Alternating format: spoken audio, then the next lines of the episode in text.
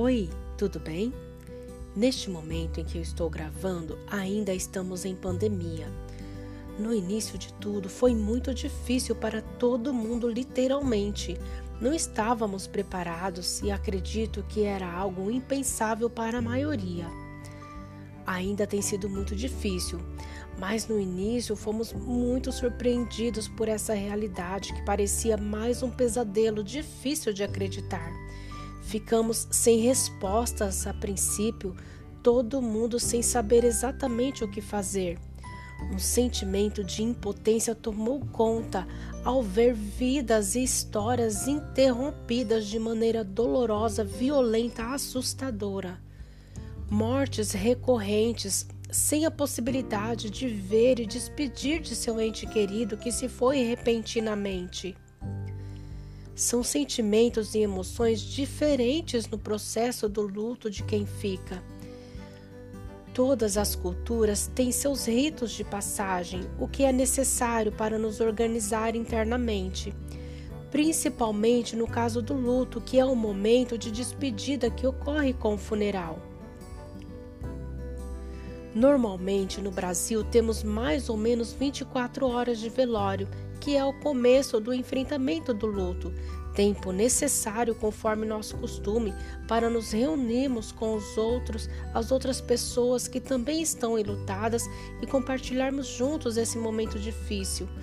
Por mais difícil que seja, é o momento necessário para o início de um processo que nos permite enfrentar a presença da morte onde o contato com a pessoa morta traz para quem fica a oportunidade de se conectar com a realidade da morte, favorecendo o melhor entendimento dessa triste realidade.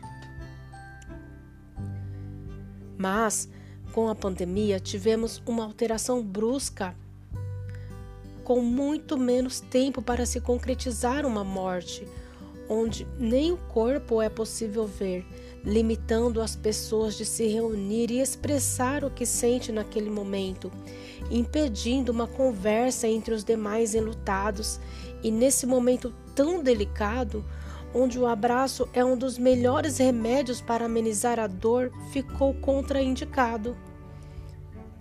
Após o sepultamento, as pessoas vão para a casa sozinhas.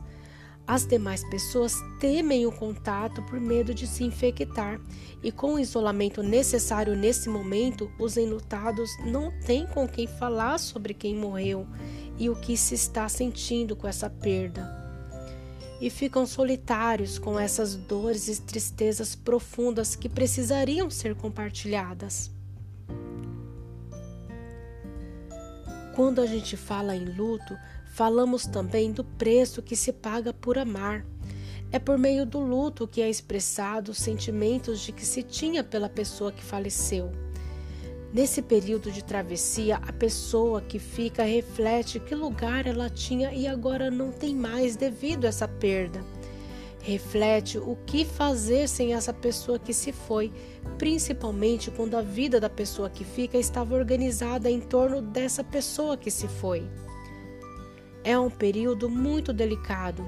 A pessoa enlutada às vezes não quer e nem consegue acreditar e entender o que realmente aconteceu. A princípio, parece que negar a realidade é o caminho mais suportável, mas se enganar ou tentar voltar ao passado e impedir a morte, infelizmente não vai mudar o presente momento. Isso gera um desgaste muito grande, favorecendo o estresse, talvez uma revolta, sentimentos confusos de raiva até, ao mesmo tempo ou em alguns momentos uma tristeza profunda e inevitável, a ponto de ter alterações na rotina, por exemplo, dificuldade para se alimentar, dormir, se cuidar, realizar as tarefas do cotidiano.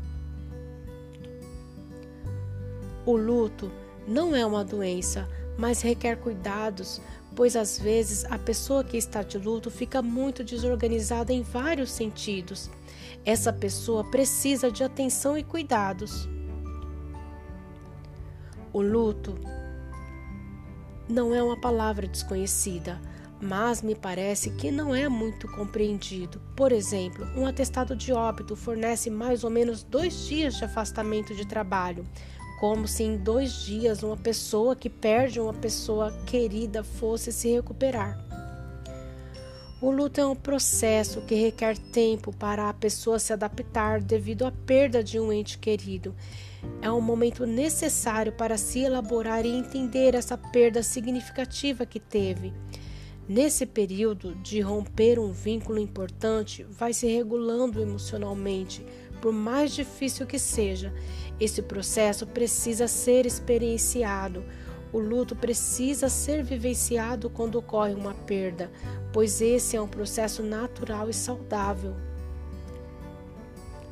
Cada pessoa vai ter o seu tempo, que é um período individual, uma forma muito particular, a sua maneira de lidar com o seu luto. Se você perceber muita dificuldade para vivenciar esse processo, procure ajuda profissional.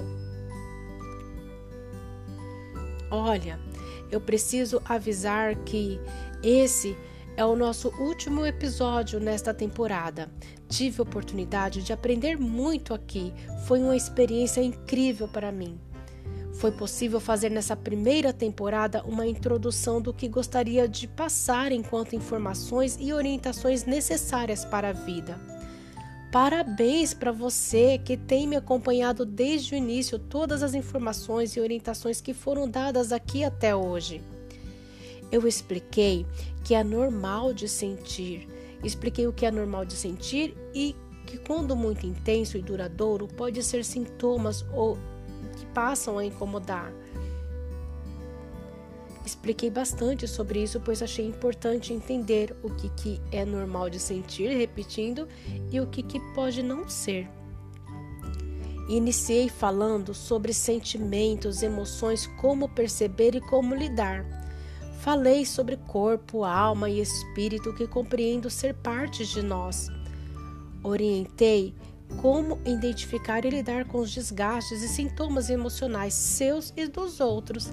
Enfatizei a importância de se perceber, aceitar e respeitar as próprias limitações e dificuldades que todo ser humano tem, e orientei de como lidar com as suas e com as dos outros.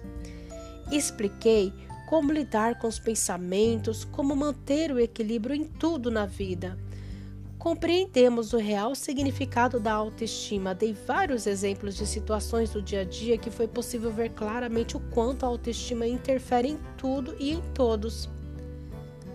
Tivemos recentemente uma jornada sobre autoconhecimento, onde foi possível, com a bagagem das orientações anteriores, compreender sobre os tipos de temperamentos e sabotadores que existem em nós e como identificar o próprio temperamento e os próprios sabotadores da mente. Orientei de como lidar em cada percepção de si. Embora foram orientações importantíssimas para se levar para a vida toda e ainda auxiliar outras pessoas, nada substitui um acompanhamento com um profissional para, de forma assertiva, dentro da sua particularidade, lhe orientar as ferramentas adequadas para você utilizar no seu dia a dia, que não é um mar de rosas, e você, como todos, ser humano, não é de ferro. Espero que você me acompanhe na próxima temporada. Psicóloga Cristina, até breve!